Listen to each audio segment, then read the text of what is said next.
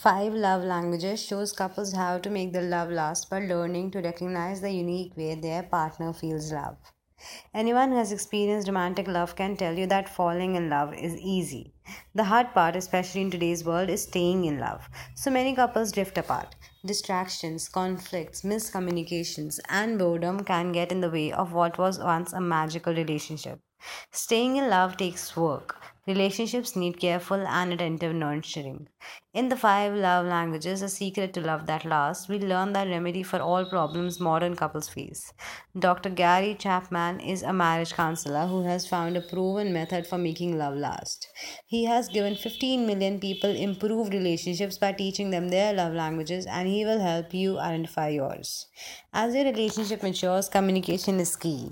There are five different ways to pe- people give and show love, and identify your and your partner's love language to give deeper intimacy.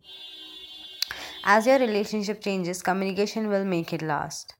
Falling in love is amazing. There's blushing, butterflies, flirting, and infatuation. We see the world through rose colored glasses that can blur even our best judgment. As unromantic as it may sound, it's driven by the instinctual drive to continue our species. After around two years, however, those relationships based purely on romance will deteriorate. Reality creeps in, and couples start to have to work to meet each other's emotional needs. How do we make sure that we meet these uh, necessities? Cultivate a relationship that allows for open and honest communication. As the excitement of new romance fades, we need to make sure that we can understand each other. The best way to communicate as love matures is to find your companion's love language. Just like talking to someone who speaks an unfamiliar language, effectively communicating with your partner when you don't speak the same love language is hard.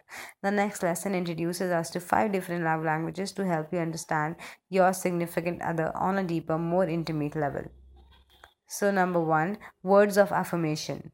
Number two, quality time. Number three, gift giving. Number four, act of service. Number five, physical touch. There are many ways to show someone you love them. Be sure to use all of them. So, to be closer with your significant other, learn each other's love languages. Now that you know the five love languages, you can figure out what your primary love language is. Then, with the help of your partner, discover what theirs is. Pinpointing your own is pretty easy. Ask yourself what you most often request from your partner. Maybe you have been asking to help with the laundry or asking your uh, partner if you both can put the kids to bed a little earlier so you can spend some time together. It can also help you think of what has made you feel most loved and appreciated in the past, whether it was a physical gesture, a gift, or a compliment. Once you figure out what you enjoy, it's time to find your pain points.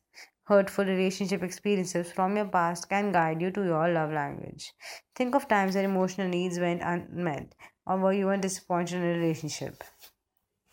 You can help your partner feel more loved, appreciated, and understood the way it means most to them. Best of all, you can communicate to them how much you love them, and this will be the groundwork for building a fulfilling relationship that lasts.